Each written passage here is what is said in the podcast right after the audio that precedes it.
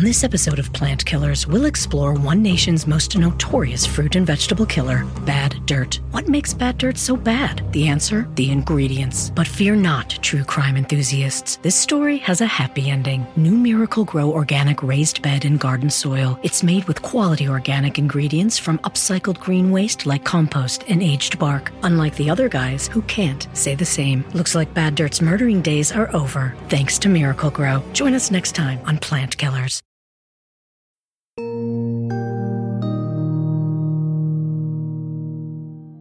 Hey readers, I'm excited to share this special episode called The Culture is Black Women with You.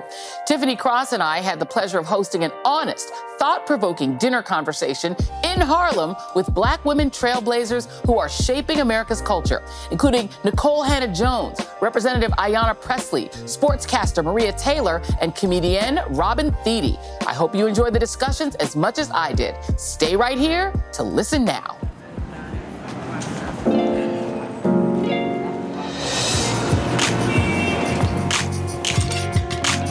We've had these conversations about the fight for our culture and the things that we know we need.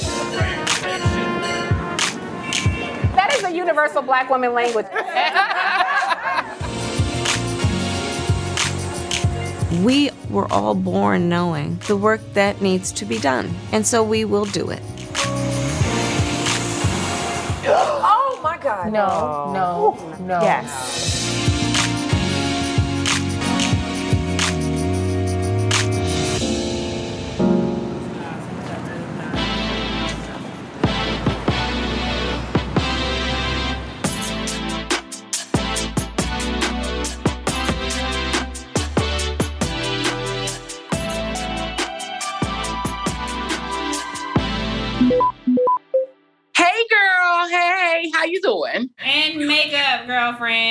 Excited to get you into Minton's. It's one of the most beautiful, incredible venues. Minton's in the Cecil. All of these women, they're going to be in Harlem, Harlem, and I think that's going to be dope. Melba Wilson is a literal icon in Harlem, in New York, and her food is so delicious. And she's just a wonderful, warm, sweet person. So I'm excited just to be in her presence. Who is better than you? You. That's right. That's only the, one of the reasons I love you. I'm really excited for Nikole Hannah-Jones. She didn't get into this for fame. She didn't get into this to be the face of some movement. She got into this to bear witness to history and to tell a story. Ah, Tarana Burke, the actual creator of the Me Too movement, the hashtag Me Too came from Tarana Burke. This is a woman who has suffered so much personal pain and tragedy and turned it into a movement. So we have Maria Taylor, who is our new colleague. We're here on out here. Santa Monica Pier. And look, the fans are starting to trickle Yeah. in. Our new colleague, but do we not want the tea from ESPN? Because I do. I am thrilled to have Captain Timika Lindsay at the table because all walks of life, we are representing and making history. It's interesting that she'll be there along with Representative Ayanna Pressley. The Crown Act is her crowning glory. I think she's going to be somebody that's going to be an incredible person to talk with. Black Lady Sketch Show. I am so excited to have Robin Thede. My camera? That's your camera, coach. She is hilarious. She is fun. And she's also a history maker, too. There are not that many Black women in late night. I'm so excited to have Ryan Michelle Bathe, who is launching a new show with NBC. What are you trying to pull? Why are you trying to mess with me? She's beautiful. She has natural hair. I love her hair. Every time I see it, I'm like, can I pull that hairstyle off? Tamika Tremaglio, the new Yeah. executive director of the NBPA, National Basketball Players Association. The interesting thing about her is she really comes from that C-suite space. She worked for Deloitte before. We're sitting at a table with people from so many different industries, walks of life. I want people to understand that that's how we can operate in the world, that you can operate and create these connections, not because you want to get ahead in your industry, but because you want to have that sisterhood and that sisterhood support.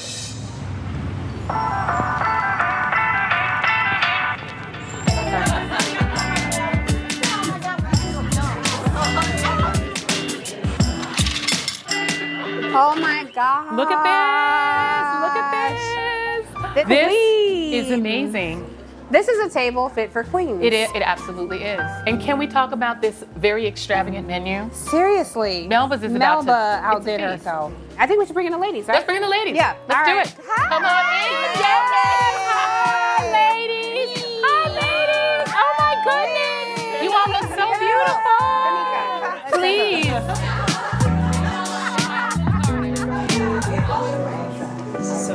Joy, I'm curious because you, this is your hood. Yeah. So, tell us about this wonderful, beautiful place. Yeah, absolutely. You know, because I mean, we live in Harlem, even though I am a Brooklyn girl, and I'm always going to represent Brooklyn. I'm sorry to the Bronx, but I'm always going to represent Brooklyn, East Flatbush, till I die. But I'm just saying, that Harlem obviously is so iconic, and it's so iconic to the Black experience. Yeah. And Black women. You know, you're talking about Billie Holiday and all the mm. great Black women jazz artists who used to play right here. So we wanted to make this not just a sisterhood experience, but also a cultural experience mm-hmm. because this is the culture is, right? Yeah. And the culture is black women. We've created the cultural basis for what Americans believe is culture, right? Jazz, the blues, you know, all the things that we brought because of our experience, because of who we are. We brought that to the table. Yeah. And so we wanted to bring that to this table.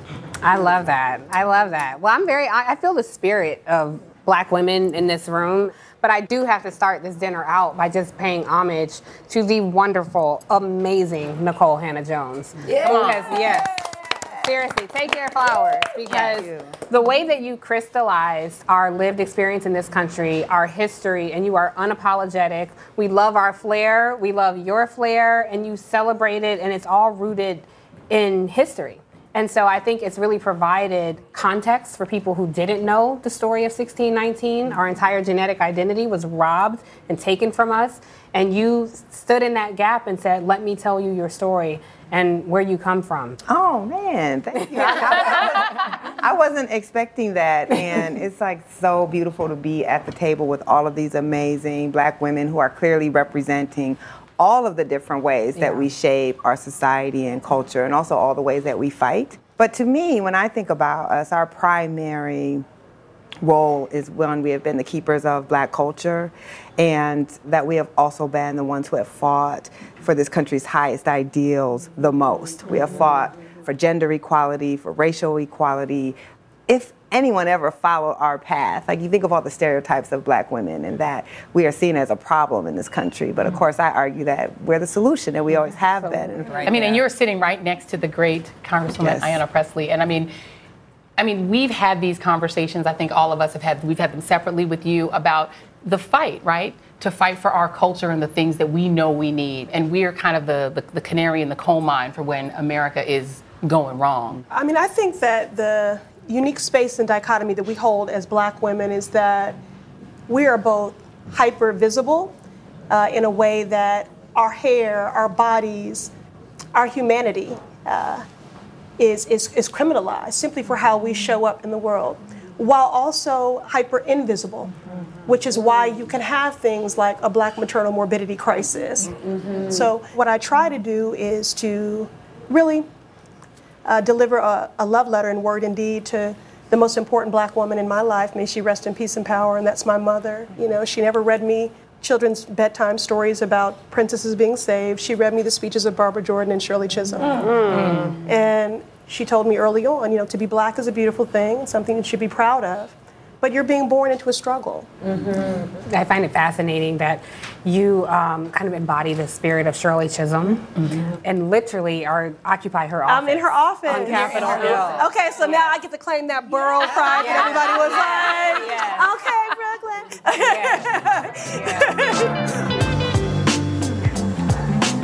I think we need to have one more vegan.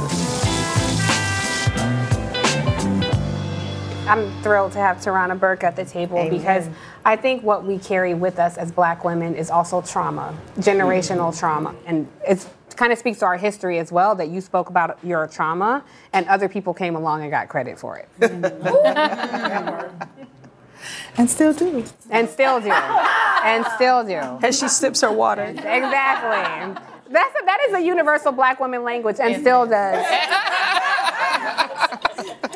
for people who define this movement by how the media framed it, mm-hmm. you will never find us there. Mm-hmm. Before Me Too became the hashtag and then and all the rest of that, there was decades go all the way back to Rosa Parks and even before that, there was work that was being done by black women and other marginalized women that predates me. And nobody was thinking about us mm-hmm. at all. And I have said since the day this I was, you know, elevated into the national scene and international scene, this is for us. Mm-hmm. But people didn't want to hear that. Mm-hmm. I look at this table and these amazing women sitting across this table, and I know everybody has earned their right to be Yes. here, you know, beautifully placed at this table. And still, somebody can come in here and question our place at this table. So, with that, I'd like to bring in Maria Taylor to the conversation. yes. Because, young sister, we know that you earned your place despite what others may say. Um, and you're in a, a male dominated field that is difficult for women to get into. So, the expectation might be that as another woman, you understand what I went through. Yet, we see that it takes black women sometimes to Mhm. appreciate you. And so I'm just curious because you've been in the line of fire and we didn't know you, but we knew you. we knew your story. Thank you. were our sister immediately. So how have you managed being in that line of fire and handle it with such grace and success? Honestly, I'm sitting here and I'm like taking it all in. I'm like, I want to take notes. I'm like, Rohanna Jones is speaking, Tarana Burke is speaking. Um, but the, the thing that keeps coming to my mind is like, I just wish that there was a world in which, you know, everything that a black woman did, someone wasn't coming to dim that light or blow it out. Like, I wish that there was someone there fa- fanning our flames. And obviously we have our culture and we have people and friends and grandmas and moms that do that but the things that we have to battle through sometimes it's like trying to hold your little candle against like the winds of the ocean. Um, and i felt that way sometimes coming up in sports because like you said it's very white male dominated.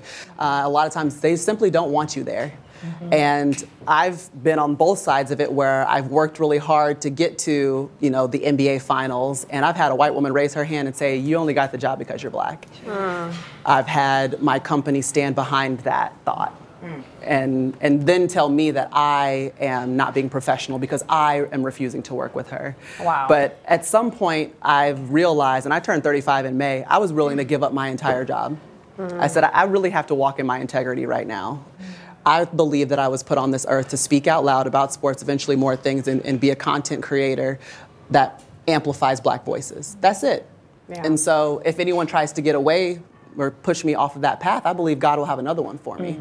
Um, and I think as black women, everything we do is super selfless. So I think everyone sitting here has something that's been pushing them that has nothing to do with what they actually do. Yeah. Captain Lindsay, you, I mean, yes, Come on. you were at Yeah. the Naval Academy, but it wasn't just about you being a captain in the Navy. You meant something more, and we all know that that rides on our shoulders. That's so right. I would be curious to hear what you were driven by, because mm. talk about white male domination. Okay, come on now. Come on. Let's talk about it in the Navy. Yeah. Five minutes though, okay? Just very quickly, we'd like to welcome Chef Melba. Ladies, ladies, ladies, how are you? Oh, my God, look at all the beauty, the brains sitting at one table.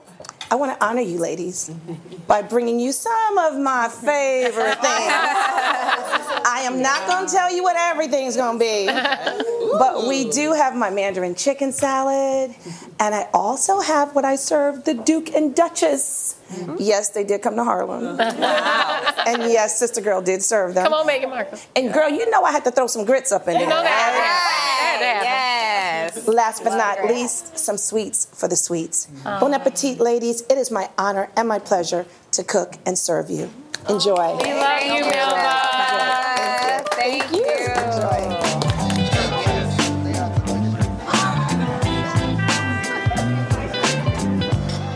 Captain Lindsay, would love to hear your thoughts to Maria's question. You know, I remember being a student at the Naval Academy, and, and I was in charge of the climate assessment. And I remember a peer of mine saying in his uh, feedback that if you were black and female, you had it made.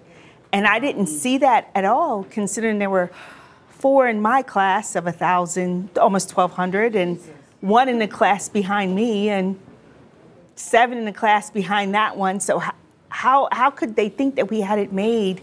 When I was asked to come back and just, I was curious to see if anything had changed. And uh, there were some things that changed, but there were a lot of things that hadn't. And I didn't realize the importance of my role as chief diversity officer there until two black midshipmen, students, came to my office and said, We don't have a voice. And it really hurt me to hear that. And I realized that it was my responsibility as senior officer and soon to be the senior black female in the Navy I had to be their voice. Well, we just want to thank you for your service. Absolutely. Wow. Absolutely. Tamika, we, we're looking right at you because if you're talking about a male dominated industry, I think at that, this end of the table, I mean, my God, the NBA, it, it is it is a completely obviously male dominated industry. I wonder what your sort of challenges have been, you know, being a black woman in that space. Yeah, so it has been, first of all, an incredible privilege because as you talk about being in this male dominated industry, the players that I have the privilege of working on behalf of are the most amazing men, other than my husband and children. um, we think about the future of basketball. We know that a lot of it will be around social equity. They had one of the loudest voices. They made the biggest difference, whether it was in voting, whether it was, you know, taking a stand, whatever that happens to be. And I am just amazed to be a part of that. Recognizing, of course, that it is male dominated, so Yeah. it is a unique business to be in. It's like we're breaking into all these spaces, and it is incredible the way that we're breaking in, right? I mean, I'm thinking about you, sister. I mean, there is nothing whiter and maler than the comedy world. Yeah, correct. It's a lonely, lonely world to be a black woman there. Yeah. And that's the end. Thank y'all for coming. Yeah. Thank you. Good night. Good Um, night. for a lot of people, I, I was a. Ryan, put it down. I am trying to talk about being a great black woman. Get your catfish. Oh Lord, a whole. It's got a whole. Somebody take the grass of chicken. The grass of chicken. I don't know what it is. It's catfish. It's catfish. It's catfish. The catfish grass. yes. I am a very white male dominated industry. Yeah, because I started, I, you know, for, for many, many years, I was, a, I was a journeyman writer and comedian that, that no one knew um, and, and wrote for a lot of men. Um, a lot of black men, but a lot of white men, a lot of people that you never know I was writing jokes for. And I was having trouble getting my voice out there, you know. So for me, Larry Wilmore was actually really helpful with that when I did the nightly show. I was hired to be his head writer. And he said, No, you, you need to be on camera. We need to hear your voice. I can't speak to the things that you're going to speak to. Robin, you're at you're at headquarters. That's right, Larry. Um, which headquarters? Black headquarters. Oh.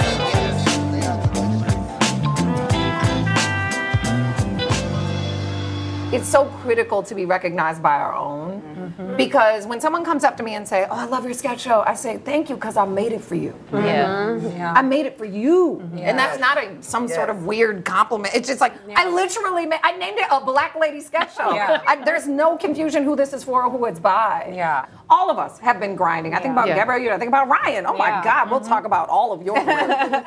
So Ryan, I mean, Robin gave you a Annie up there. Um, I'm just curious your experience as a black woman in Hollywood, what that's been like for you.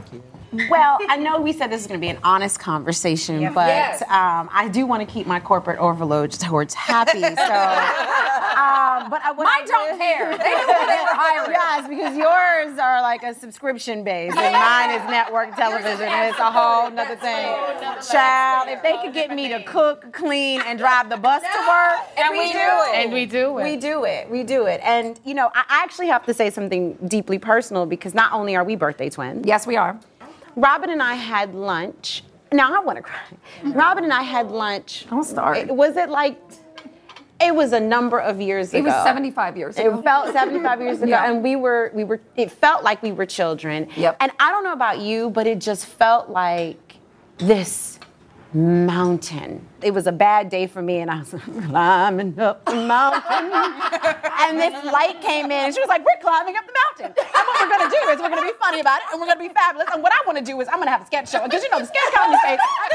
And I'm just like, I just had an audition for another slave, you know. And and it was like it, I, it's that moment that we had has stayed with me. When I met you, your husband was just a, a. No, he wasn't. He was a wonderful man, but it was like, but I, I don't know. And you know what? I'm not gonna bring that up. But Bring I, it up, bring it up. But I feel like Sterling is incredible. First of all, as a human being, as an actor, but I feel like it's difficult for black women to get the same amount of shine. Is that something that you all discuss? We do. I mean, I say to him, I told him once, I was like, black women stand alone. Yeah. I was like, mm-hmm. and as much as you love me and have loved me, I have stood alone. He'll joke now, and that something will happen. He's like, because black women stand alone. yes, we do. We Yeah. do. I said, you have no idea, like, how lonely it is sometimes. My mother would say to me calmly, You may be the first to do many things. Make sure you're not the last. I keep hearing that just showing up as a black woman as yourself is just revolutionary. I wear this hair for a reason. It makes it makes white supremacists so damn mad.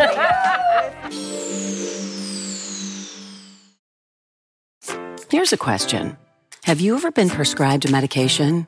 Most likely, yes. Well, what about this question? Did you understand how it worked? The way your medication works in your body shouldn't be a mystery. Learn how Vyvgart, Efgartigimod alfa-fcab works by visiting vyvgart.com slash MOA. That's V-Y-V-G-A-R-T dot com slash M-O-A.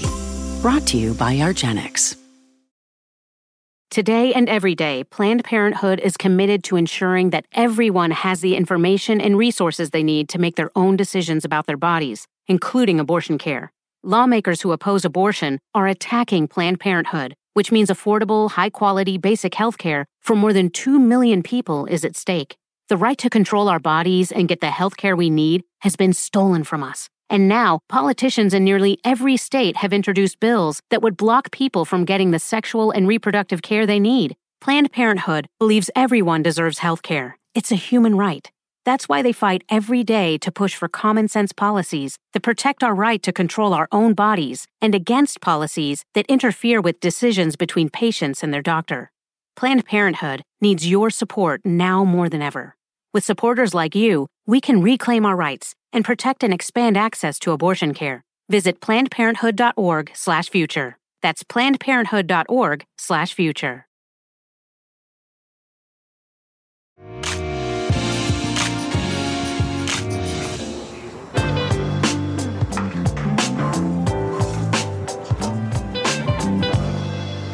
we talk about hair and makeup? Yeah. Because you have beautiful hair. Okay, come on now. Look, can we toast to this? the hair and the Because makeup. we, I'm sure we have all been in Yes, the struggle. seriously. All the black of creators. How do we get our hair and makeup together? Back in the news business, the, your beautiful hair mm-hmm. would not have been allowed even five Yeah. years ago. Yeah. I went renegade last year and started wearing every kind of braid style that you could possibly do. We I mean, know. I oh We went know all- it. We I know saw it. a hundred different styles. learned every minute. And you know when I did it? I'm gonna tell you when I did it. Let me tell you when I did it. When that Crown Act passed in New York. Mm. Yeah. Mm-hmm. I'm gonna wear all the different kinds of braids. Yeah. I'm gonna put them up. I'm gonna put them down. I'm Let gonna somebody say Joy, something. you went, Put you it in went more writing. than rogue, though. I went rogue. One day, Joy had a whole situation, and this is how it always works, right? People text like, "Yo, did you see Joy's hair today?" right? Literally. I, can I just, I just, I worked on a show, and that person shall remain nameless, but they are very famous.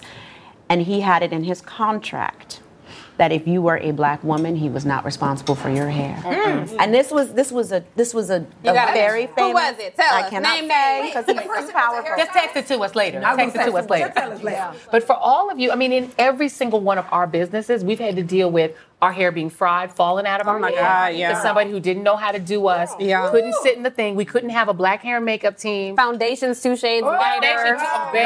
darker. Ashy. Ashy. Right. When you're not a celebrity in this way, this is a new thing being thrust into the spotlight. Yeah. So when you're like a social justice person, Sure. and they they don't care how they make us look Correct. at all. I have been in places where they've just handed me powder. And probably the wrong color powder. Oh, absolutely, white powder, and I'm like, am I a clown? And So now you have to be a become- professional makeup artist, professional Right. I say, hairstylist. you already all know of the this. things. I go on TV and I'm like, I look a damn mess. Like what what what I is have been traumatized. And I'm supposed to have hair, and the hair is like that, and they done. And I'm like, what? from the from from four years ago. That's right. I'm gonna tell you this: the first, the time cover. I don't. I've never told this story. Mm. They called me three days before, and said, "Can you come in to do a photo shoot?" They did not tell me it was the cover. They said, "Bring a yellow shirt and a blue shirt." Out of my closet. Wow. Mm-hmm. No wardrobe, no nothing. So I grabbed the yellow shirt. I grabbed the blue shirt. I came downtown. Oh Lord. I came to the uh-huh. place, right? I'm just thinking it's gonna be a little mm-hmm. picture, Yeah. like whatever.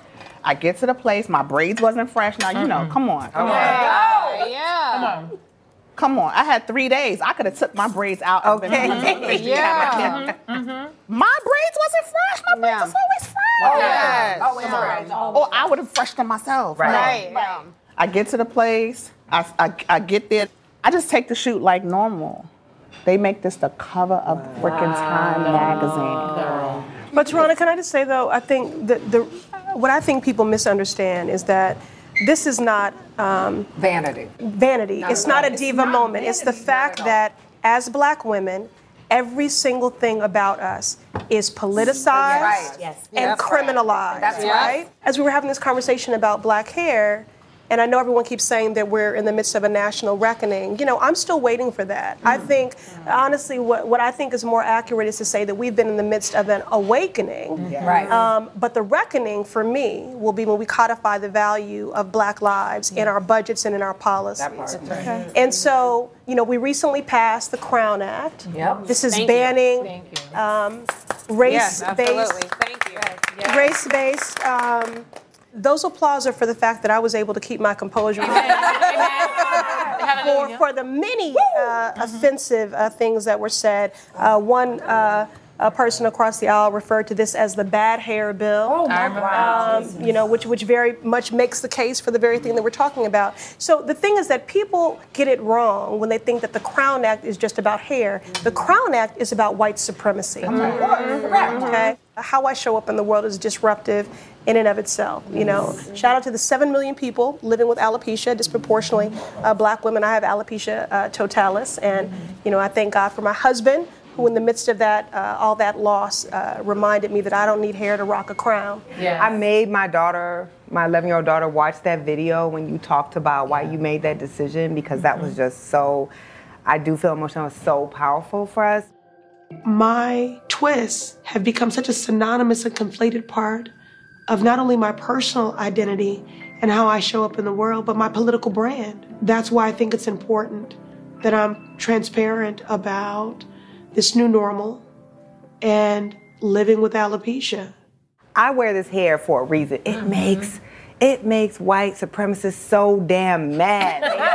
Listen, they don't think somebody like this should work at the New York Times or be on television. Mm-hmm. And every time I go and speak at a college, when black girls are like, I didn't know I could be successful and wear my hair how I wanted. What other race of people? Is it okay to say the way your hair grows out of your head is offensive to me? Well, and I've grown up in the corporate world, so 26 years in the corporate space. It wasn't even a matter of someone telling you, it was that you didn't see it, right? And so, in order to be successful, you thought this is how you had to come. It wasn't that someone said it, it's just what you thought. So, thank God there were people who would show up so that it allowed you to show up, right? Because until you could see other people that wore flowers in their hair or colors or bigger jewelry, whatever that happened to be, you didn't feel like you could do it because that wasn't the people who made it. A lot of what we really are encountering every day is that people don't feel heard. They want us to listen. And it's hard for us to do that because we're always at such odds. So Maria, please, I want to hear about your hair. Your hair looks beautiful. Your hair looks amazing. I love this hair. Yes, it does. but really, what I wanted to say, I keep hearing that just showing up as a black woman, as yourself, is just revolutionary. You know what I mean? Like, like you kept saying, I'm a disruptor just by being there and standing there. And I feel the same way all the time. Like, you're tall, I'm tall. Everyone's gonna look at you regardless, and they're gonna judge you. But I just went through a big chop, and I watched your video too. you were an inspiration to me.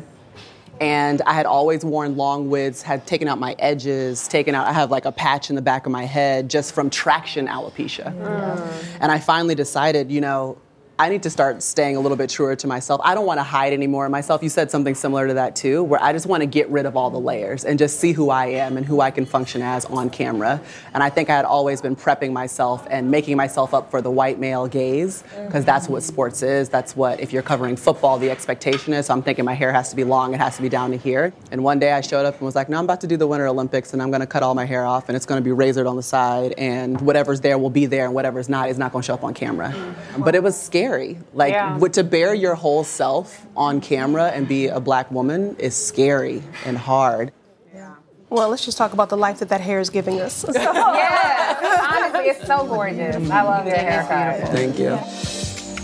That is part of the sisterhood of, of us, is that we know that we are opening the door and then we need to widen it a bit.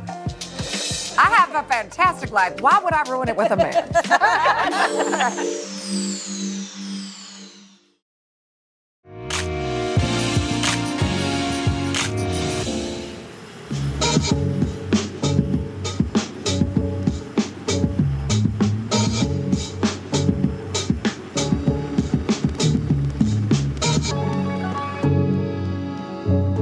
coming up here, it changed what I was going to ask. It, it is resonant for me to be on Air Force Two with the first black woman vice president. That is that is a big deal.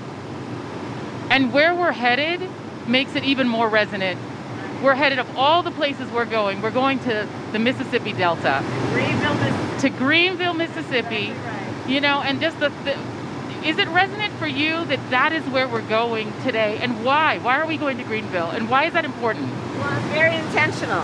Uh, one of the things that I've been working on since we came in as an administration, and it's really a passion of mine, is what can we do to support small businesses and small business owners? Because we know in so many of our communities, in the black community, Latino community, Asian community, rural communities, the small business leaders are civic leaders, they're community leaders, and they're really the backbone of the, the economy of those communities. These rural communities do not get a lot of political attention. Let's just be honest. We pay a lot of attention to the big cities and the swing states. We don't pay attention to rural communities. So, I mean, I think that is important, obviously, in what you're doing. But Mississippi also has a history. you spoke of your Senate, uh, what you did in the United States Senate. The Emmett Till Anti Lynching Act has now passed. Can you just talk a little bit about what getting to that point means as well? For too long, rural communities have been overlooked and underserved in, in very substantial ways. Rural communities have a lot in common among them, but there's also diversity among them. So we're going to the South, we're going to Mississippi, or if you go to places like South Carolina, rural communities in certain regions of our country also have the history that you are rightly talking about when we overlay that with the history on an issue like lynching, when we overlay that on a history that has been about racism, about discrimination, about slavery, you know, just there's so many layers to it, right? And so we're going to Greenville, Mississippi to recognize that this is part of who we are as America,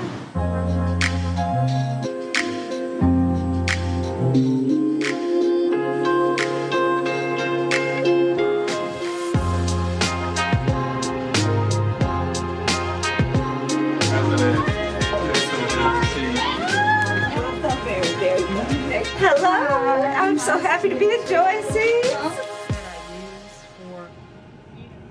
we all sat and watched the Ketanji Brown Jackson uh, hearings, uh, in which she very calmly um, sat through what I think a lot of, particularly black women, let's just be honest, felt was brazen disrespect from senators like Lindsey Graham, senators like Tom Cotton, senators like Josh Hawley.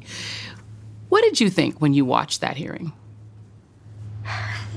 I will tell you, Joy,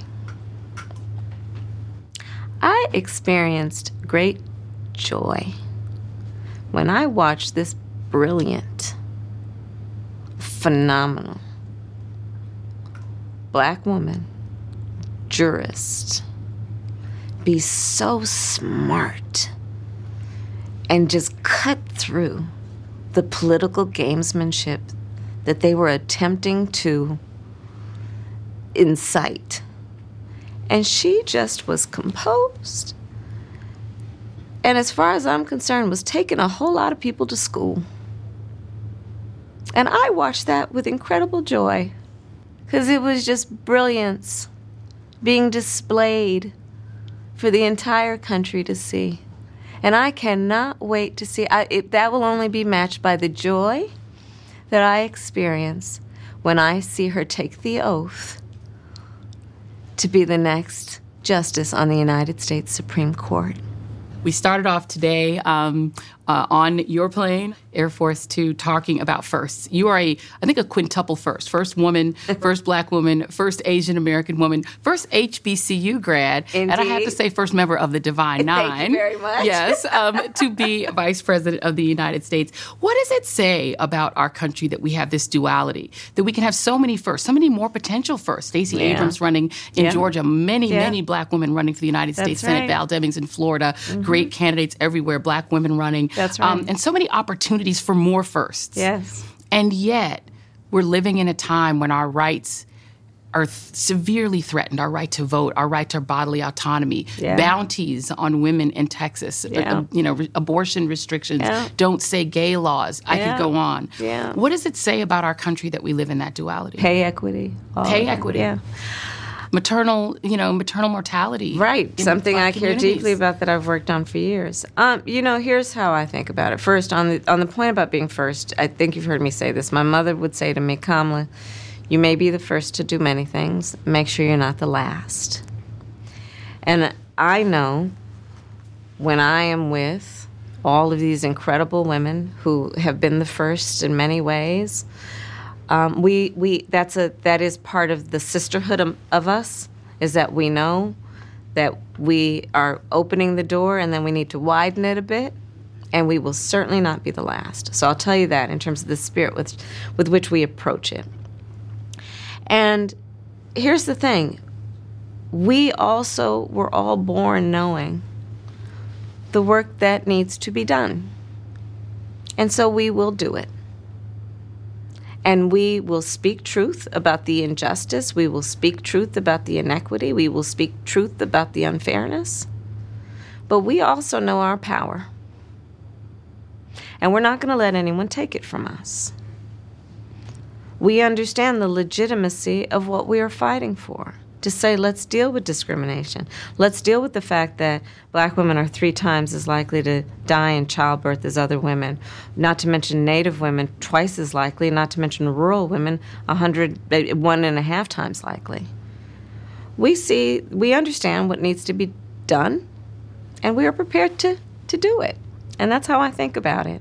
That's how I think about it. We have to speak truth about what it is. And then, you know, that, that I think that's why you see all these women taking these roles of leadership um, because they're they're prepared to lead. And I think we'll all be better when they do. Vice President Kamala Harris. I think we had similar moms. Yes. Your mom sounds a lot like my oh, mom. my mother was. Uh, well, you came to the. Did you at the the so at the shop? Yeah. Miss John's shop. So you know when we walked in, I was saying. I, my mother used to. She would make dresses for. Which my mother sewed clothes for us, right? And I learned how to sew too. And um, and it was so nice because I I just have fond memories as a as a girl of, of going to the fabric store with my mother, right? And then getting all of the fabrics. My mom wanted me to learn to sew as well. I resisted. You no, my, my mother was like, you know, you want to wear clothes, you need to know how, to, to know how sew. to sew. You like to eat, you need to learn how to cook. I did learn the latter. I did learn the latter I want to eat. Vice President Harris, thank you so Thank much. Thank you, Joy. Really It's good to appreciate be with you. Great Thank you. with you. Thank you. Oh my God. No, no, no, no. Yes. I will say, honestly, it has always been a priority. Teach us. Teach us. Hey, it's Mel Robbins.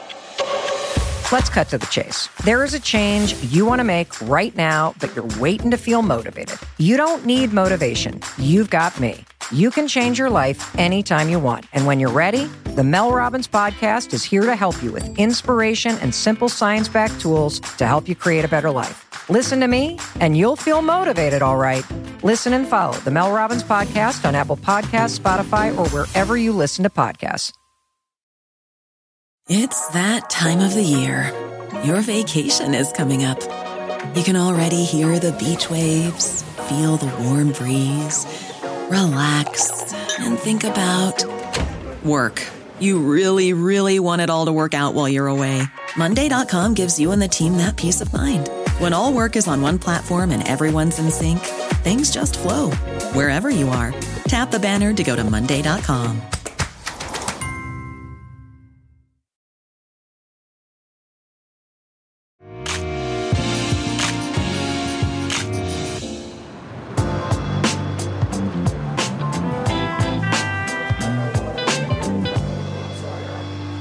Lindsay, I just wanted because you were telling us a story about just the various ways that we're disrespected. Yes. And you are an accomplished woman in the military. Please tell that story. I think my biggest story that I didn't share was uh, my time in Baghdad, Iraq.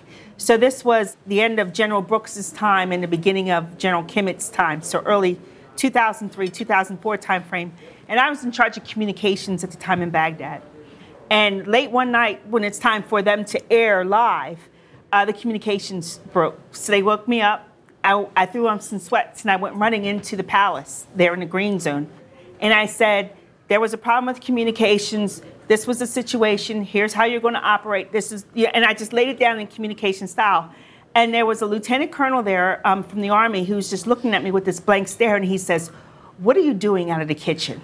oh my God. No, no, no, no. Yes. No. How? And Oh, no. it took everything out of me. The fact that I left my three-year-old and my mm. one-year-old child to volunteer to go to fight for my country. It took everything from me mm. that I fought for to be oh. a military officer volunteering to fight for my country. It took everything out of me, and I was livid. I did not go off on him because that would only make matters worse. And so I went to a senior officer and I told him I wanted to file a complaint against this guy because he had no right to say this against me. And he actually talked me out of it. So it only made matters worse because he did not speak for me. It was like a punch in the chest. And um, when I, I've encountered that more than once, that was probably the most egregious. But even as a captain, they'll say, "Oh, you don't act like other military officers, or you're not like other military captains, or you're not like other leaders." And I'm like, "What does what does that define? What does that look like?" Because obviously, I don't fit that mold, but I am very much of that person, and I'm very much that person who's called on, mm-hmm. like everybody else, to serve the job. Mm-hmm. So it, it, it has been tough to be able to assert that when there's so few of us who make it to the senior ranks. Wow. Mm-hmm. As a black woman, that story I think has us all a little choked up.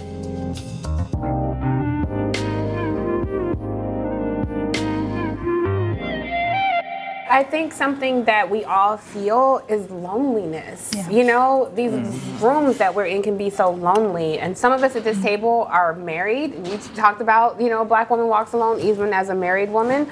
Um, some of us are, are single. Why did you And- point at me? Because me and you, girl. so me and you, girl. I have a fantastic life. Why would I ruin it with a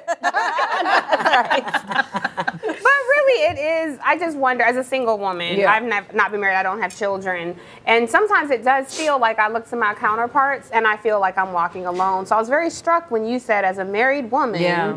the black woman walks alone. My husband is a very supportive person. He's also a very positive person. Yeah.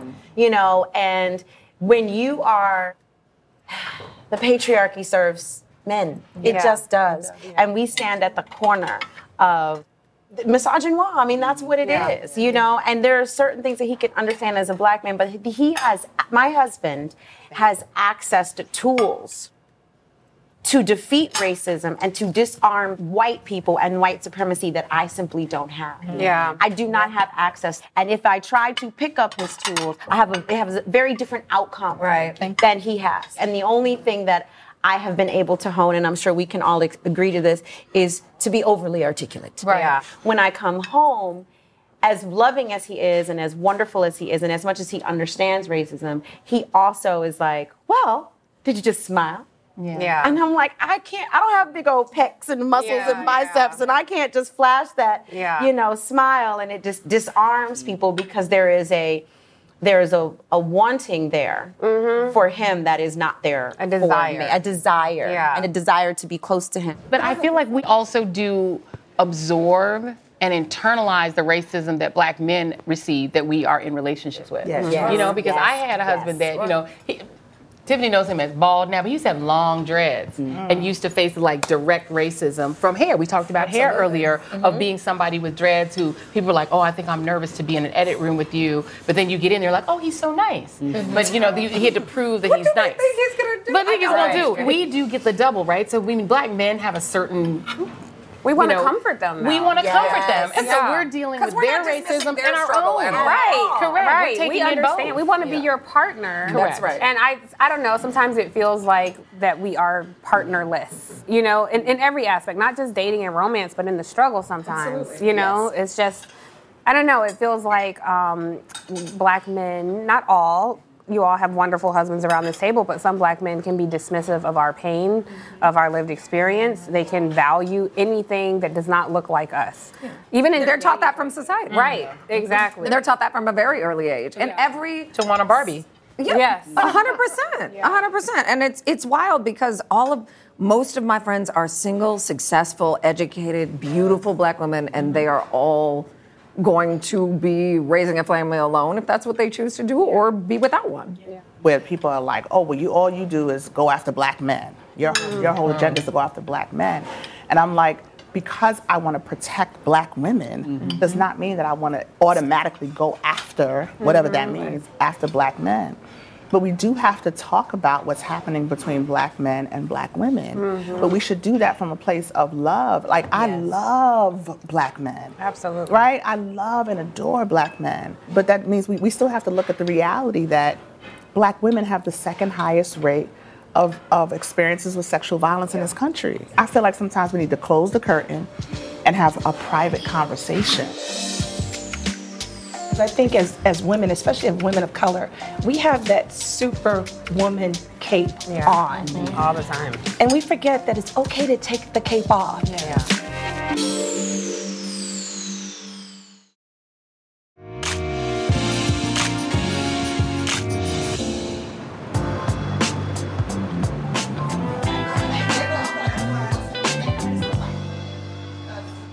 ladies, this meal has been amazing. I do want to welcome back Melba. Melba! Okay, hi! How are you? Oh, thank you. Thank you. Oh, queen. So good, Melba. Oh my gosh. And everything is dietary. It's diet free. No calories. There's no calories in that Not one. one. Not one. But since we have you here, Miss Melba, we want to just talk about self care. You running this incredible business. I mean, you not jumped into a whole second restaurant here in this other place of, Mel, of, of Minton's. But I mean, what? Talk about that a little bit. How do you find the time? You are a mom. Yeah. You know, Joy, you're 100% right. And I think as women, we are natural caregivers, but we always put ourselves last. Yes. Mhm. Yeah. You know, so the first two letters in my name is M E, me. Yeah. They should be the last two letters of my name because I've often forgot about me. Mm-hmm. But one thing that time has taught me and that sisterhood has taught me that we've got to put us first. Mm-hmm. Because when we put us first, we're better able to take care of our husbands, of our wives, of our kids, of our families, and of mm-hmm. our friends. And when you talk about breaking bread together, that's what it means. It means to feed ourselves, to take that loaf, and before we feed anybody else, let's feed ourselves. Mm. Yeah, mm-hmm. That's such good advice. I, that's something that I think we find it hard to do. Tamika, I know you just got this big role, a huge role. You're a wife and a mother, and so I'm curious as you navigate all this, like how do you prioritize self care? So I will say honestly, it has always been a priority. So you know, just like you said Teach that you that way. Teach us. Teach it us. has Instruct, because please. quite honestly, like every time you get on the airplane, they tell you put your mask on first, right? Yeah. I realize that I can't do it if I'm not in a good place. Mm-hmm. I know when I'm at my peak. I know when it's too much. Mm. And I'll tell you, even now, I have focused on the wellness of our people within the NBPA because all we have to give is our intellectual capacity, right? And when we are at our capacity, we have nothing else to give. Mm-hmm. So it's really important to me that I'm replenishing that and that we're finding time for wellness, finding time for self so that we can give more. And I think people don't realize that. We think we get this badge of honor that we have, you know, pulled an all-nighter or we haven't slept in 48 hours and all of those things. Yeah, that's a good point because I think as, as women, especially as women of color, we have that superwoman cape on. Mm-hmm. All the time. And we forget that it's okay to take the cape off. Yeah. You know, it's okay, and it's not a sign of weakness when we take the cape off, right? Sometimes we just need to replenish. You know, Yeah. and I and I think it's it's okay not to always be strong. Yeah. But I but I would say though, I don't you know, I used to say that um, joy is an act of resistance and you know, they're coming for everything. Our civil rights, our civil liberties, our peace of mind, don't give them your joy too. So joy is an act is a necessary act of resistance. But now I'm like don't we deserve just to be joyful just because? Right. I don't want us to feel Right. like, you know, you should replenish and, and center uh, wellness and your well-being so that you can be of greater utility Right. because that is you know creating this hierarchy again where we are saying our labor is of greater value than our very life Wow. so it is okay to be joyful just because Just Yeah. because. yeah That's real. Amen. Wow. So Yeah. true. Well, I have to say Yes. to you, ladies, one of our methods of self care on this weekend is you. Yes. Is being with you and sharing with you and this sisterhood that we have that has been nourishing. It's been literally, physically nourishing, right? We make you work. Okay. But it's also been spiritually nourishing. I mean, it's been intellectually nourishing. You women are Yes. brilliant. You are queens. You are fabulous. And I just want to thank all of you Yes. for being here at this table because this is a table of sisterhood and mm. friendship. I think we should have a toast. Yes. Do well, can? I just say one thing? I'm gonna try not to get emotional, but Yes. Too late. Too late. Um, for so long, so many of us at this table have said, um, somebody, anybody sing a black girl song, Oh, Tiffany, come on. and you all sing that song. Cheers. So thank you. We love you. Cheers. Cheers. Here's to black women. The culture is black women.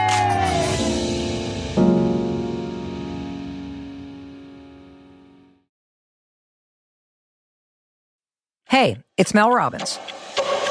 Let's cut to the chase. There is a change you want to make right now, but you're waiting to feel motivated. You don't need motivation. You've got me. You can change your life anytime you want. And when you're ready, the Mel Robbins podcast is here to help you with inspiration and simple science backed tools to help you create a better life. Listen to me, and you'll feel motivated, all right.